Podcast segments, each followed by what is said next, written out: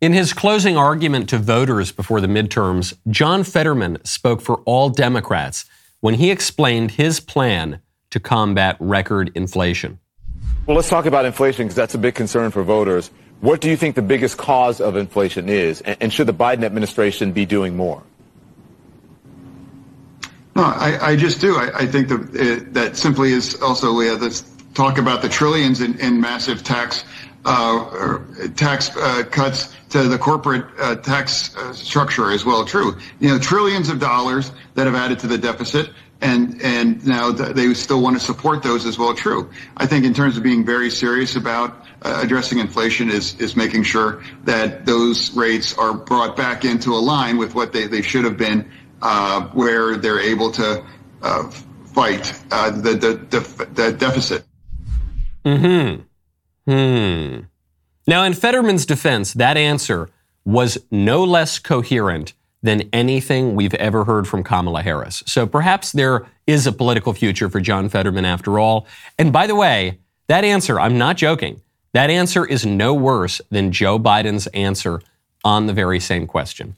Assuming that the Democrats don't steal this thing, and unfortunately that is far from certain at the moment, the libs will soon be blaming their election losses on everything under the sun. Fetterman's health, and Putin's invasion and the mean old conservative media and on and on. They're going to blame everything but what the polls and the voters are telling them, namely that the Democrats are poised to lose because their policies, every single one of them, have failed. I'm Michael Knowles. This is The Michael Knowles Show.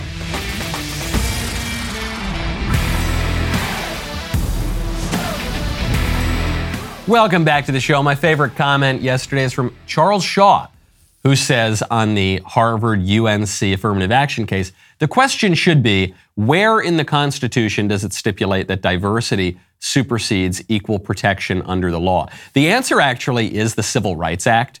So there's a, a great book on this subject by Christopher Caldwell called The Age of Entitlement. But that actually is the issue, is that in the 1960s, you had this massive piece of legislation that in some ways has superseded the Constitution and set up a kind of parallel Constitution. And a lot of our political troubles right now seem to be trying to reconcile these two different constitutions. So uh, that, that is where it comes from. It's kind of a funny comment, but there, there is a really deep answer to this that, that does explain a lot of our current political turmoil. And it's why a lot of people, they just want to tune out of politics, you know, take the grill pill, come hang out with their family and their friends, just grill up some great, delicious meat. When you want to do that, where are you going to go? You're going to go to Good Ranchers, of course. While grocery store meat prices continue to rise, Good Ranchers' inflation proof model locks in your price the day you subscribe for the life of your subscription. Plus, you can pause your subscription for up to 90 days or cancel anytime you want, but you won't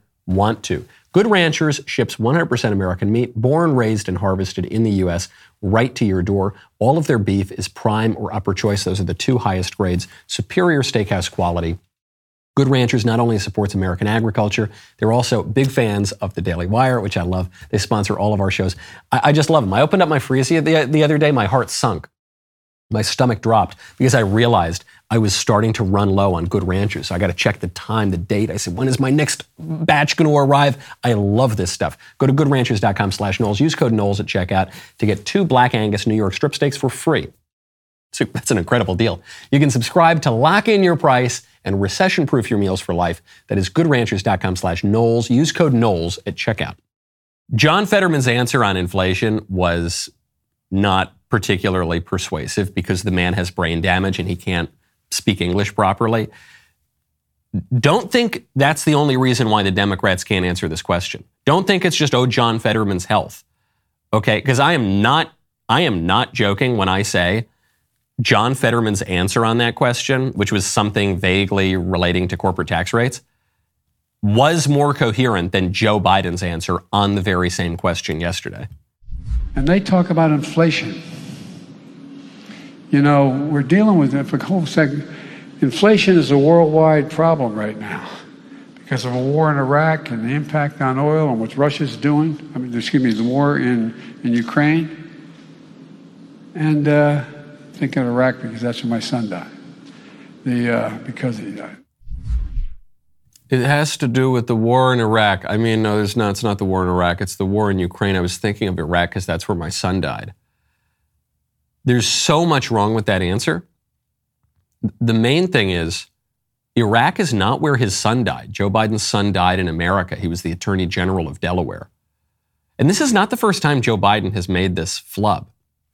And I don't know if it's because Joe Biden is senile and obviously is exhibiting the symptoms that many of us have seen in our grandparents and elderly relatives of just his memory is gone. He's saying things that are completely delusional. Or if it's a facet of Joe Biden's political career, which has always involved intentional dishonesty where Joe Biden for decades now has just lied. He's lied about his educational record. He's lied about his record in the Senate. He's lied about family tragedies. He lied about the way that his wife was killed. He, I mean, in really bizarre lies. And so I, I don't know which it is. Does, but does he think that people don't have Google? Does he think that people don't remember this? Is he genuinely confused? Does he really think that his son Beau died in, in Iraq?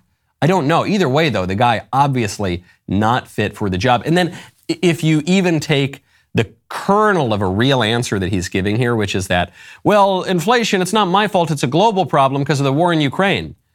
You would have to say, yes, it is, and the war in Ukraine is your fault. according to not just me, according to not just the Republicans, according to Vladimir Zelensky, according to the president of Ukraine. He said that if Biden had not taken the sanctions off of Putin's pipeline, Putin would not have invaded, invaded Ukraine.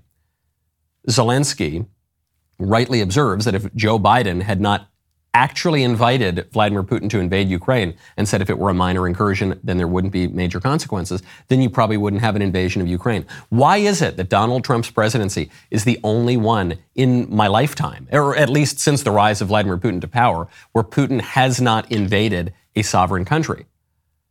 George W. Bush, he invades Georgia. Barack Obama, he invades Ukraine. Donald Trump, Joe Biden, he further invades Ukraine. Why is that? Donald Trump was the harshest president on Russia, again, in my lifetime.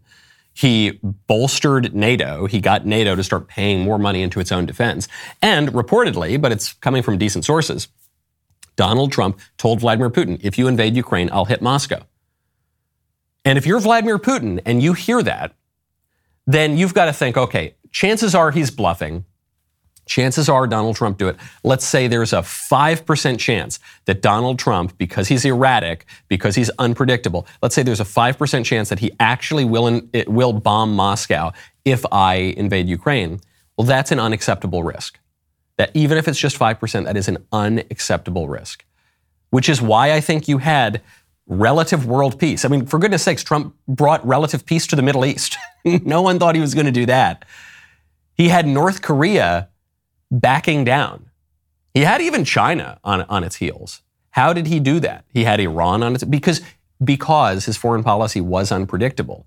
Because he would say, "I'm a dove. I'm running against war. The George Bush wars were terrible," and then out of the blue, he goes and and takes out the top Iranian general well, I'm not going to fight. I'm not going to launch this missile. I'm not going to respond to an attack on Saudi's Aramco. I'm not going to. And then out of the blue, he drops the mother of all bombs. you know, he, it's just that unpredictability does it. Joe Biden was easily predicted. Vladimir Putin played him like a fiddle. So, yeah, sure, you can even blame inflation on foreign policy. You can also blame it on Joe Biden shutting down American domestic oil and gas production, not issuing new federal leases, shutting down the oil pipelines. You can definitely blame it on that. You can blame it on all sorts of, of Biden specific domestic policies. But sure, you blame it on foreign policy, that's still Joe Biden's fault. So they've got nothing going into this election. The voters know it. Uh, Dr. Oz in Pennsylvania, this is going to be one of the pivotal races that determines the balance of power in the U.S. Senate, just picked up a big endorsement. The Pittsburgh Post Gazette which was for a long time a left wing paper. Now the editorial page is a little more right wing. Well, they've come out, they've endorsed Dr. Oz. They say, despite a turbulent Senate race, Oz is better prepared to lead. And they say, by the way, it's not just Mr. Fetterman's health. They write, Mr. Fetterman's health, he suffered a serious stroke in May, is not the issue. His lack of transparency, however, in refusing to release his medical records is troubling. It suggests an impulse to conceal and a mistrust of the people. All candidates for a major elected office should release their medical records, as did Mr. Oz. If you want privacy, don't run for public office. And then they point out that Mr. Fetterman's life and ex- experience and maturity are also concerns. He's never held a real job. He's been getting an allowance from his family his entire life. He he he was the mayor of a tiny little town of 2,000 people. It's just he just doesn't he isn't prepared for this. He's not ready for prime time. And it's a really good point here because I, think that the Pittsburgh Post Gazette overstates it. I do think that if a candidate suffers a major stroke, that is a very serious concern. I, if you if you if your brain isn't working, then you shouldn't be in the U.S. Senate. You should go and get better if you can get better, and then maybe try again. But but they are right that it's more troubling even than Fetterman suffering a stroke is the cover-up.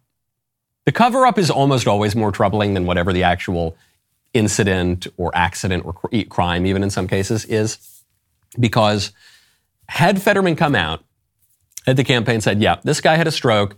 He's recovering. We're going to keep him off the campaign trail, but Democrats need to hold the Senate. And Dr. Oz is a slimy Republican, and he's friends with Trump, and he's really, really bad. I actually think Fetterman probably would have had a better shot in this race. But the fact that the campaign just lied and pretended the whole time, oh, Fetterman's fine, his recovery's been amazing. And then they put him on stage and he can't speak English. Well, that's a shock to voters. And probably uh, one of the reasons why Fetterman, at least today, is probably poised to lose. I think that it's pretty clear at this point, the liberals at least believe that they're going to lose in the midterms. And here's my strongest evidence for this yet. It's not just the polls. It's not just the preemptive excuses for their losses. It's something I saw yesterday. I was driving up to Kentucky. I was giving a speech last night at the University of Kentucky on all, all the crazy conspiracy theories conservatives have believed, all of which turned out to be true. You can catch that speech on the YAF YouTube channel. It's the difference between uh, a conspiracy theory and the truth is the name of the speech. Answer, of course, about three to six months. So I'm driving up there and I'm scrolling through my Twitter and I see a big warning pop up. And the warning says, it takes time to count all the votes. Don't expect results on election night. I thought, here we go again. Here we go again. They're going to try to steal it. It's really, really frustrating because we're just trying to send good people to Washington, D.C. When you want good people for your business, when you want to take care of all the HR concerns that come along with personnel, you've got to check out Bambee. Right now, go to Bambee.com slash Michael. When running a business, you get hit with all kinds of interesting scenarios. Let's say an employee doesn't show up to work on time, or you get a wrongful termination suit. One complaint can destroy your entire company. The problem is HR managers are expensive. They can easily cost over $80,000 per year. But with Bambee, you get access to your own dedicated HR manager starting at just $99 a month. All of Bambee's HR managers are based in the United States and can support the nuances across all 50 states. Your manager is available by phone, email, and real time chat to help you effortlessly run employee onboardings and terminations, encourage good performance, and make sure your business stays compliant with ever changing HR regulations. With Bambee's HR Autopilot, you can automate the most important HR practices, such as setting policies, training, and feedback. In fact, Bambee clients are four times less likely to have a complaint filed against them. Really good news. Go to Bambee.com slash Michael right now. Type Michael Knowles when you sign up that will really help the show. That is B-A-M-B-E-E dot com slash Michael. Type in Michael Knowles. Here we go again. Here we go again. It takes time to count all the votes. It's expected to take multiple days to count the votes, so the projected winners of some elections might not be announced yet. This means you could encounter unconfirmed claims that a candidate has won their race. Find out more is the button underneath that post, and then learn how voting by mail is safe and secure. This is what Twitter is telling me already, because, because Twitter knows that the conservatives are poised to win. No, nothing that Twitter said in that post is true. That whole post is fake news. It doesn't take time to count all the votes. Brazil was able to count all the votes in one night. On election night, they got the results. They know who won the presidential election. For my lifetime, pretty much every election was settled on election night. There were some exceptions when it was really, really close. But right now, according to the polls, a lot of these elections are not going to be really, really close. So why is it going to take forever and ever to count? How come it's only since 2020? How come it's only since the Democrats became fanatically obsessed with keeping Donald Trump out of political office by any means necessary, that America can't conduct elections. That it, oh, it just takes days and weeks. Don't you? Oh, it always takes days and weeks to count all the votes. How come it never took days and weeks for my whole life until 2020? And then they changed all the voting rules, and now it takes a little while because Democrats need to, you know, well, first, first the Democrats need to count the votes, and then they need to figure out how many more votes they need, and then it's going to take days and weeks and a few broken water pipes to figure out how they can get those votes in, and then magically, all of a sudden, the numbers change and the Democrats win. It's ridiculous. It's so transparent. And yet, if you raise any questions about that, you're the crazy conspiracy theorist. Because, all, as I mentioned in my speech last night, all conspiracy theorist means is just shut up. It's the, it's the same as racist. When people call you a racist, what they're re- they're not saying that you have any particular views on race that are that are disreputable. They're just saying shut up. Shut up. I don't like your opinion. Shut up. You're criticizing Barack Obama. Shut up. You're a racist. You're criticizing uh, George Soros. Shut up. You're, you're a specific kind of racist. You're an anti Semite. Oh, you think, hold on, you think that just because we changed all the election rules to advantage the Democrats, in some cases illegally, and then we actually bragged about how we rigged the election in a Time magazine article, you think that we rigged the election? Oh, you're a conspiracy theorist. Oh, you think that we ought to be able, in America, allegedly the greatest democracy in the history of the world, you think we ought to be able to conduct our elections and know who won the elections on election night? Oh, you're a crazy conspiracy theorist. No, the Democrats are trying to steal the election. That's what it is. Let's call it like it is, folks. All right, it's not even election day yet. We're a week out, and they're already pulling this stuff. Why? Because they know that they are losing. But they've got bad news on this.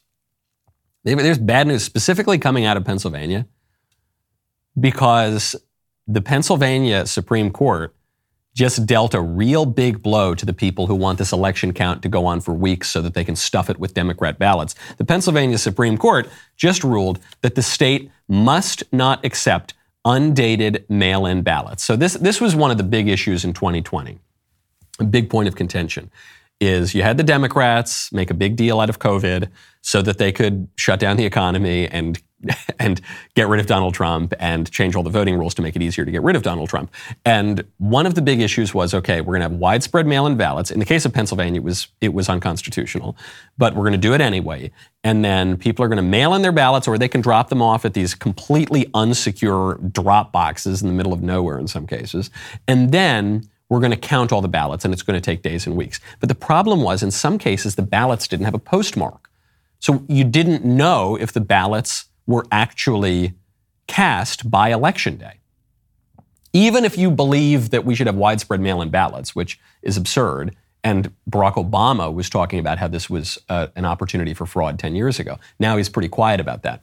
But even if you believe in the widespread mail in ballots, surely you don't think that you should be allowed to cast a ballot after the election, right? Uh, unless you're the most corrupt Democrat in the world and you legitimately believe that Democrats should be allowed to vote until a Democrat is elected.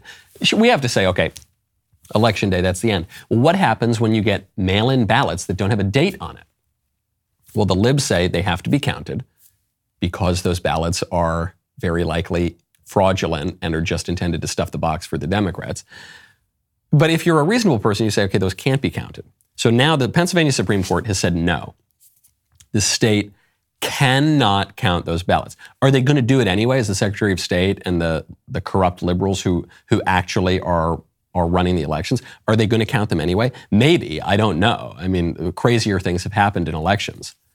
But at the very least, we now have a voice from the highest court in the land in Pennsylvania saying, no, you cannot do this. But it's a line from FDR.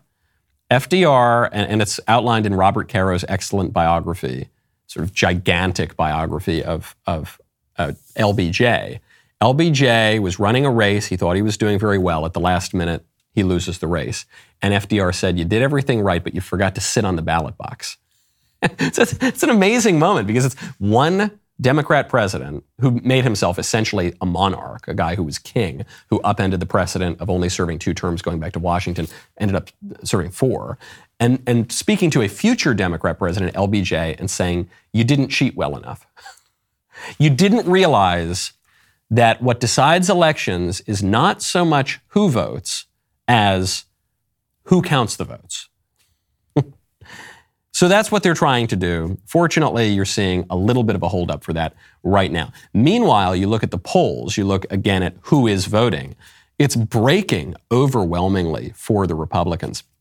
There's a new poll out by Trafalgar backs up a previous poll, which shows that in New York, in liberal New York, the Republican candidate Lee Zeldin is leading Kathy Hochul. Again, it's not a gigantic lead, but we're talking about New York here, folks. The Republican has a 48.4% over 47.6% lead.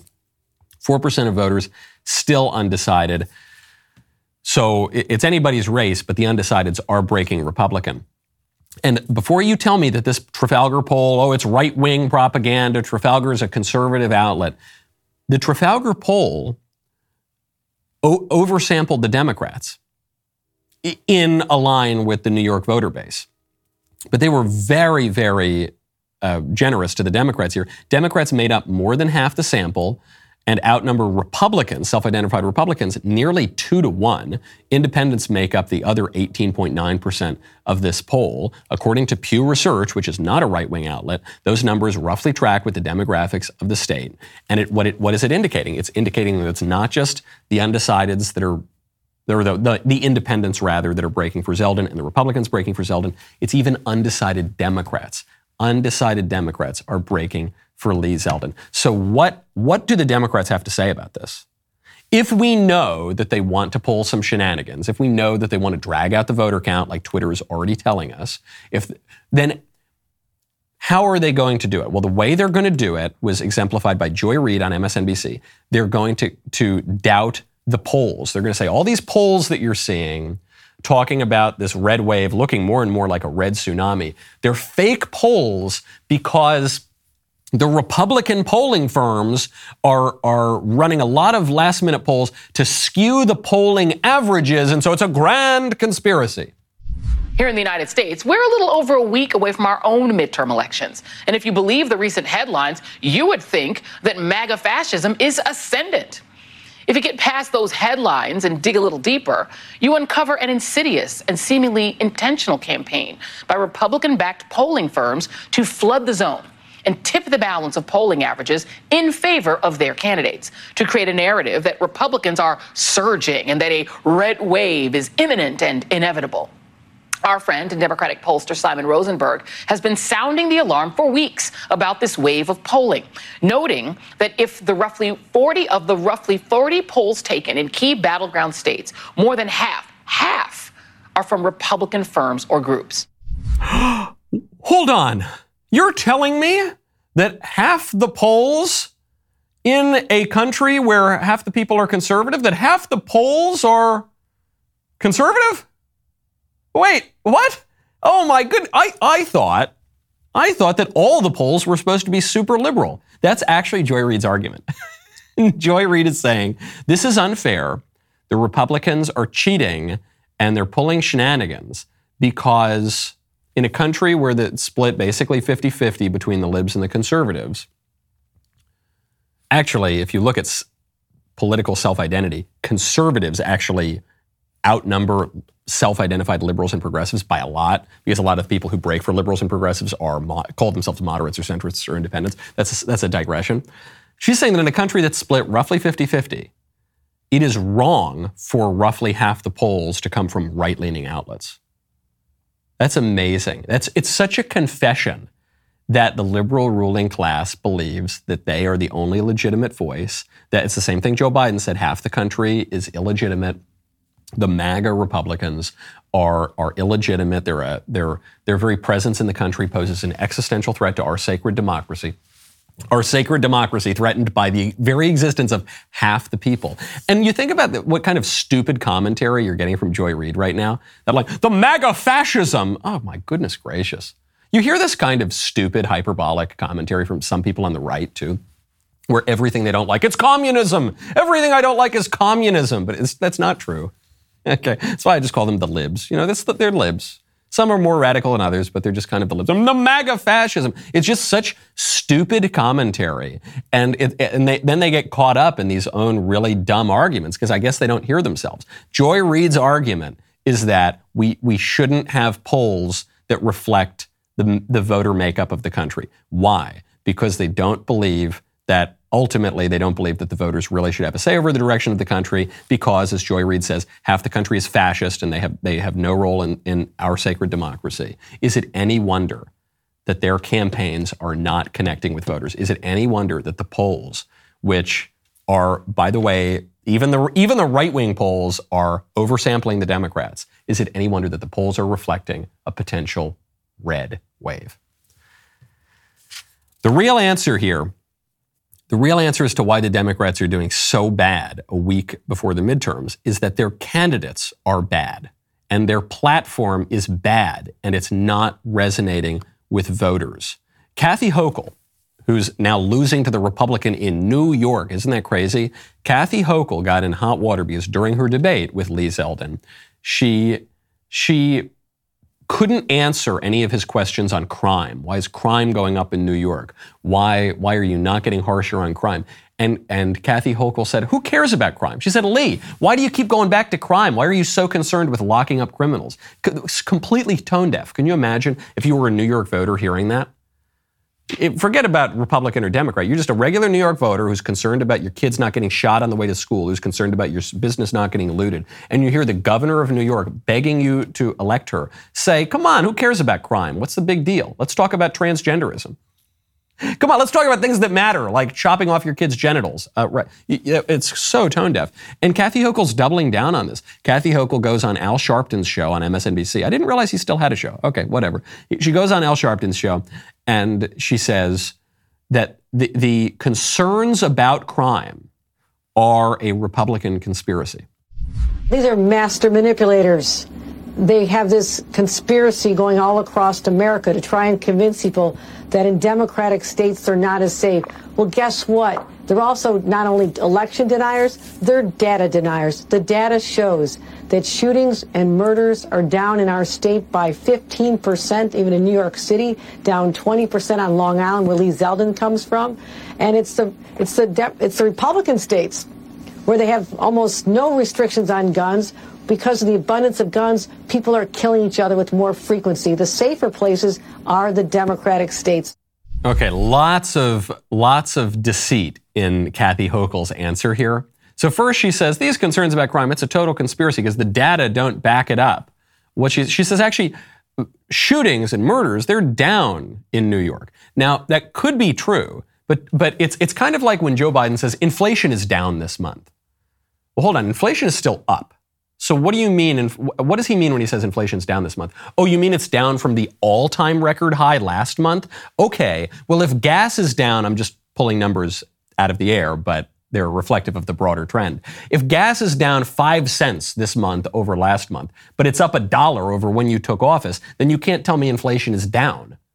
Inflation is still up. And so if you're telling me shootings and murders are down uh, from the past couple of years when BLM and Antifa were just running roughshod, committing acts of terrorism all over the country.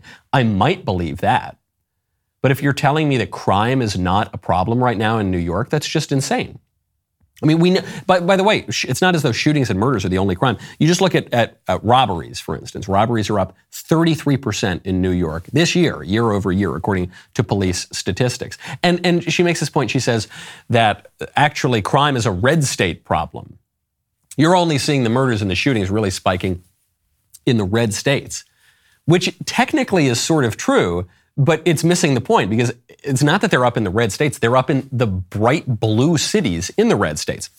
Rafael Mangual at the Manhattan Institute has a good analysis of this. In FBI, in, in 2019, where we have the data from the FBI, the, the report showed the state uh, of uh, Louisiana as seeing 544 murders. That gives it a murder rate of 11.7 per 100,000. Okay, so what does that tell you? Does that say we've got a big murder problem in the red states? No, because New Orleans, which is extremely lib, saw 121 of those murders. Baton Rouge, super lib, had 70 of those murders. Shreveport, super lib, had 35 of those murders. All had Democrat mayors. So when you take that into effect, just those three cities had a murder rate of 28.1 per 100,000. If you take those cities out, then the Louisiana murder rate drops by 29%. So it's a it is a Democrat issue, and of course it is. You don't you don't need to be an egghead going through all the, the accounting books and all the statistics to know that the Democrats came out and where the Democrats had political power, they defunded the police. They said they were going to defund the police. They said they wanted to defund the police. Then they did defund the police, and guess what happened? Crime went up. Big surprise.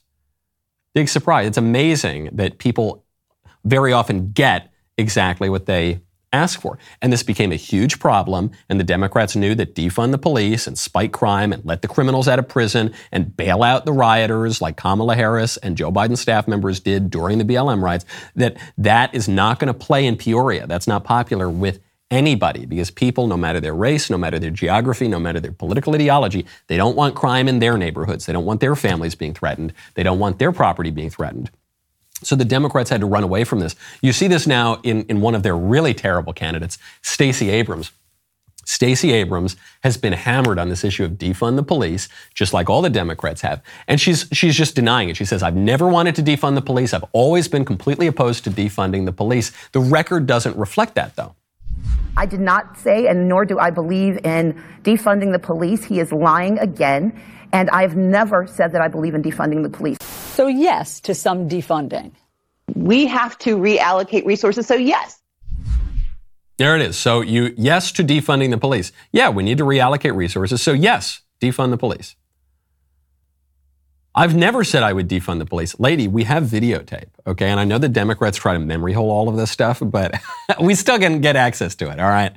We can work a little wizardry on the internet. We can pull it up. The people are not going to be fooled forever. So it's no wonder. Why, why are the Democrats looking like they're losing right now? It's the polls.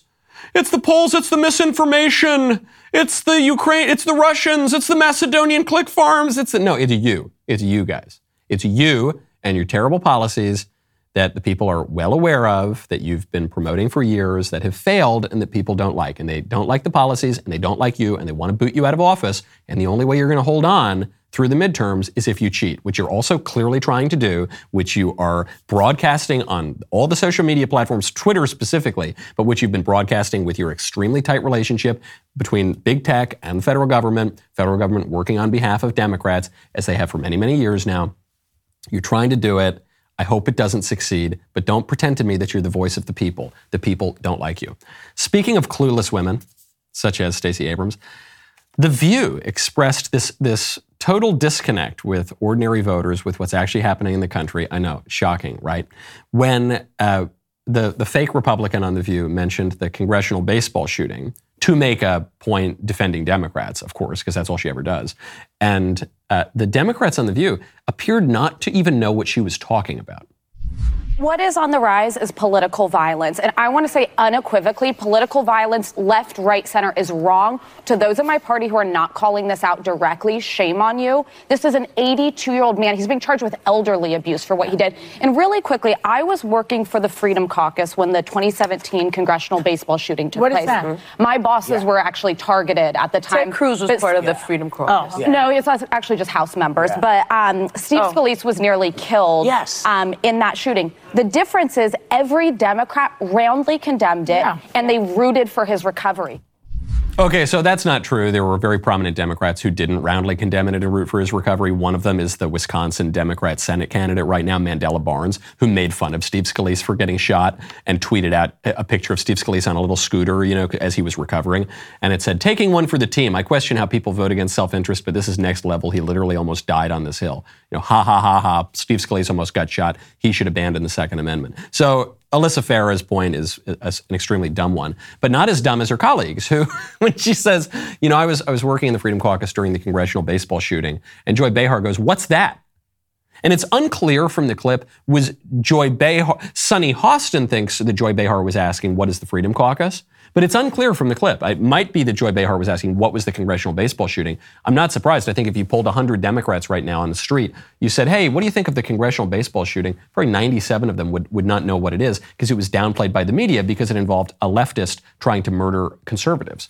Uh, uh, but even if she asks, What's the Freedom Caucus? What do you mean, what's the Freedom Caucus? That's the main Republican outlet in the House of Representatives. What do you mean you don't know what that is? And then the, the co host, who's supposed to know anything about American politics, says, That's the thing Ted Cruz was in. And the poor fake Republican has to correct her and say, No, actually, it's just in the House, and Ted Cruz is in the Senate. So there's, okay, hosts of a major public affairs show, there's there are there are two houses in the Congress. There's the House of Representatives and the Senate, and then there's there are three branches of government. You know, there's a legislature and the and they just they just don't know anything. They don't know anything. And they can get away with not knowing anything because the libs have all of the power, so it doesn't really matter. And because they've destroyed American education, the people don't really call them on it. But they, they can't get away with it forever, okay? People recognize eventually when things are going wrong, when something's wrong in their government, when the people running the show have no idea what the hell they're doing. And that's happening right now. Even people who don't study political philosophy and you don't have very fancy degrees and haven't worked on Capitol Hill, they can look around and say, crime is going up, the economy is in the gutter, they're trying to chop off my kids' genitals, the border is completely unsecure, millions of foreigners are flooding in, we're on the brink of World War III. Whoever is running the show, I don't want to hear any of your stupid excuses about it's Putin's fault, it's the Republican, it's the misinformation, uh, whatever it is, you got the buck stops with you. You guys have done a terrible job, and we're going to vote you out. While radical gender ideologues decry the harms of the girls' room and the boys' room and comedy specials and dead named celebrities and, and, and all the rest of it, kids are the ones who are actually suffering. Just recently, the FDA issued a warning that prescribed puberty blockers, the ones that transgender activists claim are harmless and reversible, can actually cause vision loss and brain swelling. The experimentation on children has to end. To fight back, we must expose and defend the truth, as my pal Matt Walsh has done in his breakout documentary, What is a Woman? With over 5,000 audience ratings on Rotten Tomatoes, What is a Woman is pushing back against the left's dangerous narratives. Help us to keep the momentum going by watching and sharing the movie. Go to dailywire.com slash Knowles today to become a member and watch it. Speaking of the decline in American education, Harvard is on the ropes. Harvard and UNC, they've been dragged before the Supreme Court because a group has sued them for their racial discrimination in admission practices. And this has gone all the way up to the highest court in the land. And they're saying, look, Harvard, you discriminate against Asians, you discriminate against white people, you give an unfair advantage to black students, you give an unfair advantage to Hispanic students, and this is wrong. And it certainly should be, it seems like it should be unconstitutional. Seems like it is unconstitutional, but we've tolerated this for many decades in the country, and it's just wrong. It's wrong that people are discriminated against on their race. It's wrong that a white kid or an Asian kid or some, you know, some Vietnamese immigrant who works really hard and doesn't come from a lot of money and doesn't come from a lot of privilege and just works really, really hard is disadvantaged because his facial features look a certain way and his skin is a certain color. That's wrong to do, and we all know it, and you got to stop it. And the Supreme Court seems poised to, to accept that argument because it's obviously true. So Harvard is fighting back. They're fighting, but they have no argument. I played it yesterday where the lawyer for UNC was asked by Clarence Thomas a simple question What is the educational benefit of diversity? And he couldn't answer that question. He, could, he said, Well, the, the diversity is good because everyone says it's good. There's a consensus that it's really good. And Clarence Thomas says, uh, okay, but you're not, you, you're, to, you're telling me what's popular, but you're not, you're telling me what's fashionable in certain liberal circles. You're not telling me what, you're not answering the question. What is the educational benefit? The guy couldn't give an educational benefit. And so now Harvard's trying to run away from this. And Harvard's, Harvard is simultaneously trying to argue that they, they discriminate on the basis of race and they need to protect their right to discriminate on the basis of race, but they also don't discriminate on the basis of race. So Harvard tweets out a fact check. It's so amazing, it's so pathetic that Harvard, which once was a prestigious academic institution, is now resorting to the same stupid political tactics of online leftist commentators. You know, fact check. Whenever they do the fact check, all that means is it's a leftist opinion column that is presented with the facade of scientific certainty and objective truth, but it's not. It's just an opinion over a contentious political issue. So say fact check. Harvard has engaged in race neutral strategies to achieve the educational benefits of diversity for decades. Hashtag SCOTUS, hashtag defend diversity. So I just want to take that on for a second because that is a meaningless sentence. What does that mean? By diversity, Harvard means uh, de- deciding which races should be more represented and which races should be less represented in the class. That's what they mean. They're talking about race when they talk about diversity. That's what the whole case is about. And Harvard's supposed right to determine which races they want more of and which races they want less of. But then they're saying they have race neutral strategies to determine which races they want more of and which races they want less of. It's not possible. That is a semantically impossible sentence. it, it, it, it is simultaneously arguing for things that are in direct conflict with one another.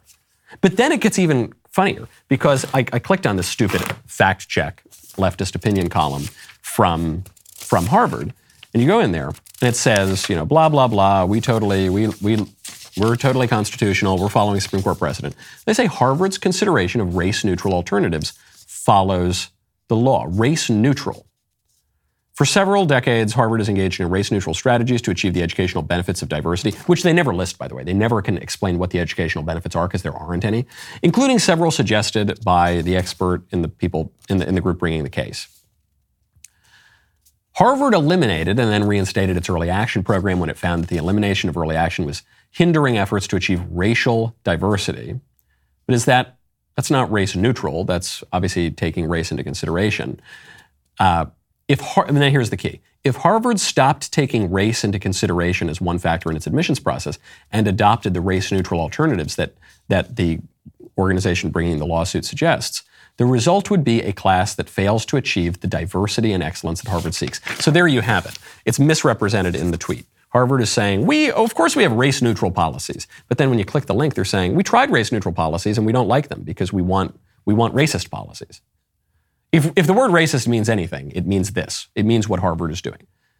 We're going to advantage certain races and we're going to disadvantage other races on the basis of their race. They say, we don't want that because then we won't get the racial diversity and excellence that we seek. But which is it? Which do you want? They're, those are separate categories diversity and excellence. They're separate. Harvard is trying to argue that they're the same. If they're the same, you would use the same word. If they were the same, you wouldn't need to list two different categories. They're obviously distinct categories. If diversity were, synonymous with excellence, then Harvard wouldn't need to worry about diversity because if they just prioritized excellence, you would get the exact racial makeup that Harvard wants for whatever reason. That's not what's happening. That's why they have to disadvantage the Asian students and the white students. That's why they have to effectively give them a handicap on their SAT scores and give other races a boost on their SAT scores to achieve the racial social engineering that Harvard wants. But they can't, they can't make the argument because they know that it's racist. So they, so they have to simultaneously it's just the same thing that the libs do on, on virtually every issue. They say, this thing that you object to is not happening, and it's really good that it is. That's what it's about. Not very convincing. I don't think it's going to convince the Supreme Court. Speaking of identity politics, there's a transgender activist, Jeffrey Marsh. He's gone viral. I, th- I think he thinks he's a woman, or he thinks that he's neither a man nor a woman, but he dresses sort of like a woman. Jeffrey Marsh has gone viral with a TikTok addressed specifically to little boys and girls, in which he makes the argument that there is no such thing as boys and girls. Hi, kids. There's no such thing as a boy or a girl, and I can prove it. So gather around the family, the parents, everybody, answer my questions. You either say boys or girls. Who's usually taller? Oh, boys? Okay. But you've met some short boys, right? You've met some tall girls. So usually boys are taller, but not always. Okay. Who likes the color pink? girls? Okay. Um, but you've met girls who don't like pink. And you met boys who do like pink. So usually girls like pink, but not always. Everything you can think of that makes a boy or makes a girl is usually but not always. And some of them are not even usually. Where does that leave you? Free. You get to like what you like. You get to be who you are. Maybe you're even like me, and you're not a boy or a girl. So, obviously, a very confused man and a very creepy man, and he should not be allowed within 300 yards of children. But his argument is not coherent either. His argument is ultimately self defeating. It's a ni- nice bookend of the show. You open up with John Fetterman and Joe Biden, you end with this guy. I'm not sure who the least coherent one is. The reason his argument is self undermining is not because he's wrong about the color pink. He's right about that. Some boys like pink, some girls don't like pink. It's not because he's wrong about height. It's true, there are some short boys and there are some tall girls. That's all true. The reason his argument is self undermining is because he addresses it to boys and girls. And not, he doesn't just say, hey, boys and girls, I'm going to show you that there's no such thing as boys and girls. But because that could be sort of ironic or with a little, little wink and a tongue in cheek. It's the fact that throughout the whole argument, the argument relies on the categories of boys and girls. The very fact that he says there are some short boys and there are some tall girls presumes that there are boys and girls. The very fact that he says some boys like pink and some girls don't like pink presumes that there are boys and girls. The very fact that these people refer to trans women as a distinct category from women tell, shows you that there is a distinction between the boys who think that they're women that call themselves trans women and the girls who think that they're men who call themselves trans men. And boys and girls are different. The very fact that there are these ontological categories. He, he, the, the libs are right that there is such a thing as gender expression. Of course there is.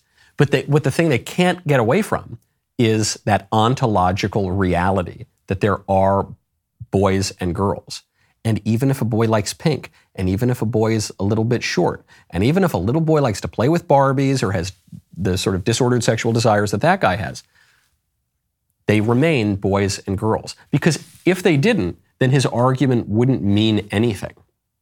Right? His, the entire point he's trying to make relies on the very existence of boys and girls and then denying and transgressing that thing that we all know, that we, that we all can see before our very eyes.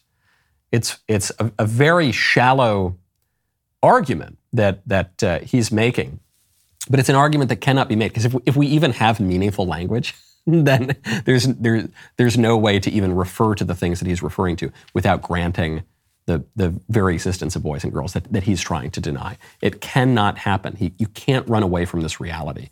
And it's a problem, you see it in its abs- absolute extreme absurdity on the transgender argument, but it's on, it's on basically every big claim that the Democrats are making leading into the midterm elections. They're, they're making arguments that just are not resonating, and they're not resonating because they're incoherent. Their argument on energy we have to shut down American energy because American energy is really bad because it's destroying the environment. But that's destroying the economy and it's causing record inflation. So we need to convince Saudi Arabia to produce more energy.